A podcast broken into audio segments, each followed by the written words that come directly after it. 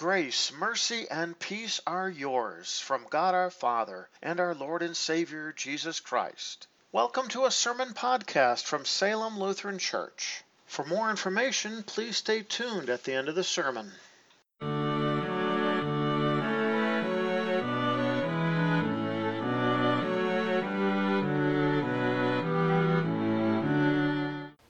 Our first lesson for this 18th Sunday after Pentecost is found recorded in the book of James, chapter 3, beginning at the 13th verse.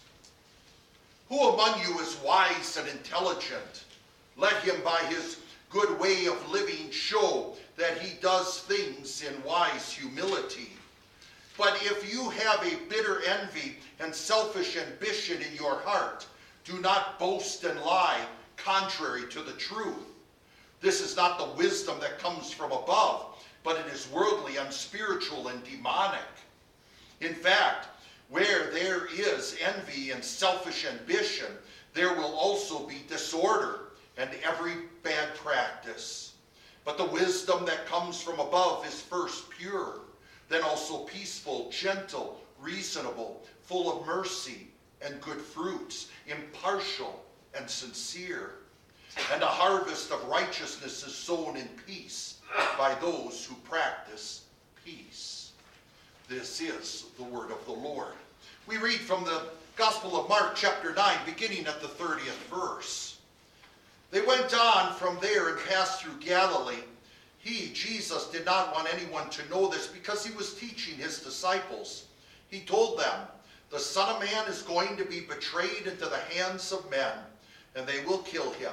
But three days after he is killed, he will rise. But they did not understand the statement and were afraid to ask him about it. They came to Capernaum. When he was in the house, he asked them, What were you arguing about on the way? But they remained silent, because on the way they had argued with one another about who was the greatest. Jesus sat down, called the twelve, and said to them, If anyone wants to be first, he will be the last of all and the servant of all. Then he took the little child and placed him in their midst. Taking the child in his arms, he said to them, Whoever welcomes one of these little children in my name welcomes me, and whoever welcomes me welcomes not just me, but also him who sent me. This is the gospel. Grace and peace to you from God our Father and from our Lord and Savior Jesus Christ. Amen. Our text for consideration is the Old Testament reading from Jeremiah chapter 11, verses 18, 19, and 20. The Lord revealed their plot to me, so I became aware of it. He showed me what they were doing. I was like a lamb, a gentle lamb led to the slaughter. I had not realized that they had plotted against me. They were saying, Let us destroy the tree along with its fruit. Let us cut him off from the land of the living, so that his name will, be rem- will no longer be remembered. But, Lord of armies, you judge righteously. You test the heart and mind. Let me see your vengeance on them, for I have presented my case to you. This is the word of the Lord. Dear brothers and sisters in Christ and heirs of everlasting life, sticks and stones will break your bones, but words will never hurt you. I've heard those words over the years, and in fact, I remember as a child that when someone would start saying terrible words, that's how you would reply back. Always with the sticks and stones, because your words can't hurt me. Well, of course, over time, as you get older, words do hurt. Words are extremely painful. Sticks and stones, yeah, that can hurt too, but words, they leave wounds inside that fester and deep inside, and it seems like it never at times heals. And especially when those words are coming from our own family or from our friends that we thought we knew? Even though we cannot know what another person is feeling, because we're not that person, And let alone, we even struggle with our own feelings to really truly understand them.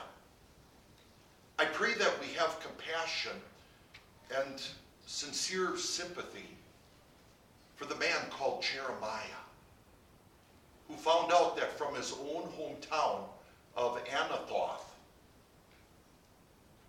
they were plotting to end his life. No doubt, these people, many of them, were family and friends. Jeremiah was a prophet sent by the Lord to go to the southern kingdom of Judah. The northern kingdom had been destroyed by the Assyrians, who in 722 conquered Samaria, the capital city of the northern kingdom. And therefore it was gone. Jeremiah is now preaching to those people, and just like the northern kingdom, they have become very ungodly. In fact, they have become very wicked, especially towards their fellow man. The message and warning that God gave to the people to the north are now being applied to the people of the south. And even though half the kings of the southern kingdom over the years were faithful to the Lord, people slowly were falling away from the Lord. In fact, earlier in this very chapter of Jeremiah, we are told that they had as many gods as they had towns, and as many altars to these false gods as they had streets. And in fact, the temple that ought to have been the worship center of their life, worshiping and offering sacrifices to the one true God, became nothing more at that time than a lucky charm, like a rabbit's foot. Jeremiah would come and announce to them God's anger over their ungodliness and wickedness, and, and even announce to them that if they did not repent, God would bring judgment upon them just like he did to the north. He even told them that it would come at the hands of Nebuchadnezzar and the Babylonians. But the people didn't listen because we have the temple here. As long as that temple is here, God is going to protect us. They would preach that don't even listen to Jeremiah. He doesn't know what he's talking about. If you want something to hold on to, the temple is just up the hill. Again, the people would not listen. The ungodliness at this time. Here, Jeremiah, a faithful prophet of the Lord, preaching the truth. And of course, it was heavy with the law because they were stubborn in their ungodliness.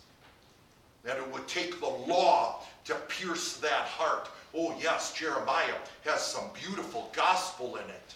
But again, very heavy in the law. And the people hated him for it. Jeremiah would find himself crying. He's known as the wailing prophet because he knew it was coming upon his own people and they would not repent and listen. And now to find out in your own hometown of Anathoth, not only did the people there hate you, but they wanted you dead. their hatred so great that they would want him dead, possibly his own family, possibly, and quite possibly, dear friends. Anathoth was actually a priestly town. So Jeremiah came from a priestly clan. And yes, Jeremiah was speaking against the ungodliness of the priests offering the sacrifices to false gods. In fact, he did not even know about the plot at all. It was actually the Lord God Almighty that actually revealed the plot to him. And not only simply told him that they're going to end you, he even told them what they were saying about him behind his back, which he didn't even know about. They were saying, Let us destroy the tree along with its fruit. Let us cut him off from the land of the living, so that his name will be remembered no more. They didn't just want to see him dead, they wanted to end his fruit. And the fruit is what a man produces, it is what he says, it is what he does. Part of his fruit would be this very book itself of Jeremiah. They wanted it wiped off the face of the earth. So that he will be remembered no more. They didn't want to silence him. They wanted to destroy anything connected with him. Of course, their problem wasn't Jeremiah. The problem was their own sinful selves. But that they did not want to admit. To want to end someone that they're remembered no more? Isn't it interesting and, in fact, extremely ironic that we don't know the names of any of these people that were trying to kill him? But we have the name of Jeremiah written in Scripture, and his precious name will be there to the very end of time. Oh, how precious and beautiful and gracious the Lord truly is. And did you notice how Jeremiah felt about their plot? He said, I was like a gentle lamb led to the slaughter. A lamb is a baby sheep. A lamb needs to rely on its mother. A lamb is helpless. And the word gentle, actually, in the original language, is the word for docile. That means he's well managed, he's well trained and controlled. So he's feeling very vulnerable and very manipulated by what they had done. And what they were doing was ungodly. My dear friends, have you ever heard of another saying that you need to be thick skinned? I've heard this over the years, even from fellow brothers in the faith. Uh, pastors who say if you're going to be a pastor or if you're going to be a teacher, you got to learn to be thick skinned. In fact, I've heard other people say if you're going to work in this in this world, in this doggy dog world, you need to be thick skinned. You need to tough it out, especially when you're working with people. People will turn on you. You need to be able to stand up to it. You need to be able to handle it like water flowing off your back. You need to let it go. But the emphasis is always on you. Just like sticks and stones will break your bones, but words will never hurt me. I don't believe in that statement for one minute. I also don't believe in the statement that we need to be thick skinned. Do you think that Jeremiah, who said, I was like a gentle lamb led to the slaughter, is speaking about being thick skinned?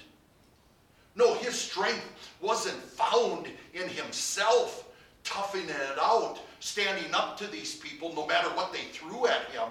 No, his strength was in the Lord and in the Lord's promises. For the very God who revealed this murderous plot against him is the very Lord who also told Jeremiah when he was called to be a prophet that you will not die by the hands of these people. God will make sure of it. And God was keeping his promise. The very God who has kept his promise with all of us. As I said earlier, we have some of the most beautiful gospel in here. Later on, Jeremiah is going to be talking about a new covenant. He's going to be talking about the forgiveness of sins, and he's going to describe it as God remembering your sins no more. And we know that that new covenant was fulfilled in Christ Jesus our Lord. Yes, when Jesus came, God was keeping his promise to the world.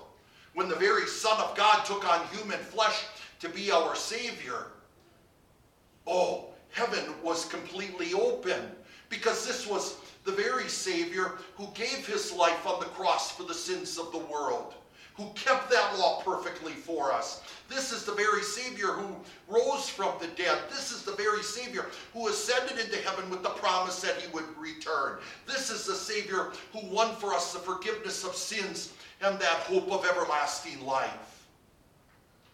And this is the very Lord Jesus who not only kept those promises, but also made us another promise Surely I'm with you always, to the very end of the age. Where two or three gathered together in my name, there I am with them. In the Apostle Paul, I will not let you be tempted beyond what you can bear. He even provides a way out. He works out all things for good and for those who rest in his love. We have a God who has not only made us, a God who has not only saved us, but a God who is our Heavenly Father. And we are his children, and through faith in him, we are protected. We are blessed. Yes, we are saved. And this very Lord God also promises to hear and answer our prayers. And notice the prayer that Jeremiah offers. Lord of armies, you judge righteously. You test the heart and mind. Let me see your vengeance to, on them, for I have presented my case to you.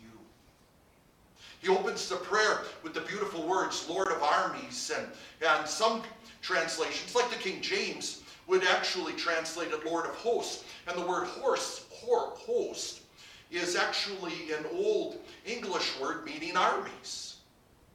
Some actually translate Lord of hosts as Lord Almighty. And I've always struggled with that translation because the word for armies or host, I'm not sure how you make the connection to Almighty except admitting that if he's the Lord of the armies and the greatest army out there is the holy army of angels, then in that sense he is almighty because of all that authority and power he has.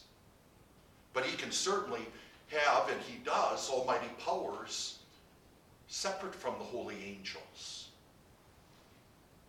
No, the word is Lord of armies. And to me, it always paints that picture of Jacob when he was leaving home, running for, for his life because his brother Esau wanted to kill him. And then when he came to that place which would become known as Bethel, he would use a rock as a pillow. And that evening, the Lord came to him in a dream with that stairway that led right to Jacob, but it reached up to heaven to the Lord. And on that step were angels coming and going, carrying out God's holy will in serving Jacob on the earth. He didn't see just one guardian angel. He saw a plethora of guardian angels carrying out God's word and serving mankind. Lord of armies, he prays. Let me see your vengeance on them. If you read these words in just this sentence and not take into consideration the entire book of Jeremiah, then you would be tempted to say, Shame on you, Jeremiah, calling for vengeance. That doesn't sound very godly like. That doesn't sound like a man of God. You call yourself a prophet? He's certainly not acting like a saint. Why would you call down vengeance? Wouldn't a prayer have been better to call upon the Lord to, to move their hearts and to change their hearts? Why would he pray for vengeance? Of all the things he could pray for. Keep in mind, he's not praying for vengeance, asking God to give him the authority and the power to end these people and to make them suffer as he has been suffering. He wasn't praying for, God, let me get even. But he was calling for God's vengeance. And along with that, he said, You judge righteously, for his judgments are always right. This is a holy God who does not sin. This is a God who knows even our hearts. We're told here, this is a God who tests the hearts and minds. He can look into the hearts and minds. By the way, the word heart here is actually the word for kidneys. These are your guts. And, and so the Hebrews always believed that the heart of your emotions wasn't your heart, it was your lower regions. And so if God can go and test even your lower regions, then he can see into places no one else can see into. He knows your heart and mind in the deepest parts of your very soul. This is a God who's omniscient. This is a God who judges right. And this is the God who had judged the people of Israel and told them that if they did not repent, he would bring his punishment upon them. And that is the vengeance. He's not calling for the vengeance because he wants God to stick it to him. He's calling for God's justice upon these ungodly and wicked people. You see, many people will say God is love, and it is true. God is truly love. He says that in his holy word. In fact, he's a God of, he's a God who is slow to anger, abounding in love and faithfulness. He's the God who forgives. But this loving God is also a just God. This is a God who does hate sin. And our just God will carry out his judgment. You and I now live in a time of grace. And the purpose of this time is to prepare for the life to come. And that can be only done through faith in Jesus Christ, our Savior and the world's Savior. But God's judgment will come. You could say it comes when God takes us from this life, because wouldn't it be the next thing we're going to remember when we leave this life is going to be Judgment Day? And even though Judgment Day hasn't come yet, it doesn't mean that it's not coming. It will come. And even though the Lord is slow in having it come as we would see it, that judgment will come. And when that last day comes, this earth will be destroyed, and God will raise everyone, including the dead, and He will separate the believers from the unbelievers. He will take the believers to heaven, and He will send the unbelievers to hell. But God is a loving God. But a loving God is also a just God. And don't think that a loving God is a pushover. He's not a big deal. He doesn't really care. A loving God is a just God. Don't underestimate or take for granted his justice, his patience, and his love. And until that last day comes, or until the day that the Lord calls us from this life, continue to heed the words that God told Jeremiah to proclaim. He instructed Jeremiah to teach and preach the message of repentance, that sorrow over sin, and yet at the heart of that repentance is faith in the Savior who paid for those sins and paid for them in full. Continue to repent of your sins and continue to proclaim that message to others. Because only through faith in Jesus are we saved. During this end times, and we are in the end times, we live knowing where our comfort and strength really comes from. It doesn't come from ourselves comes from the Lord, who is the Lord of armies. Amen. The peace of God, which surpasses all understanding, keep your hearts and minds in Christ Jesus. Amen.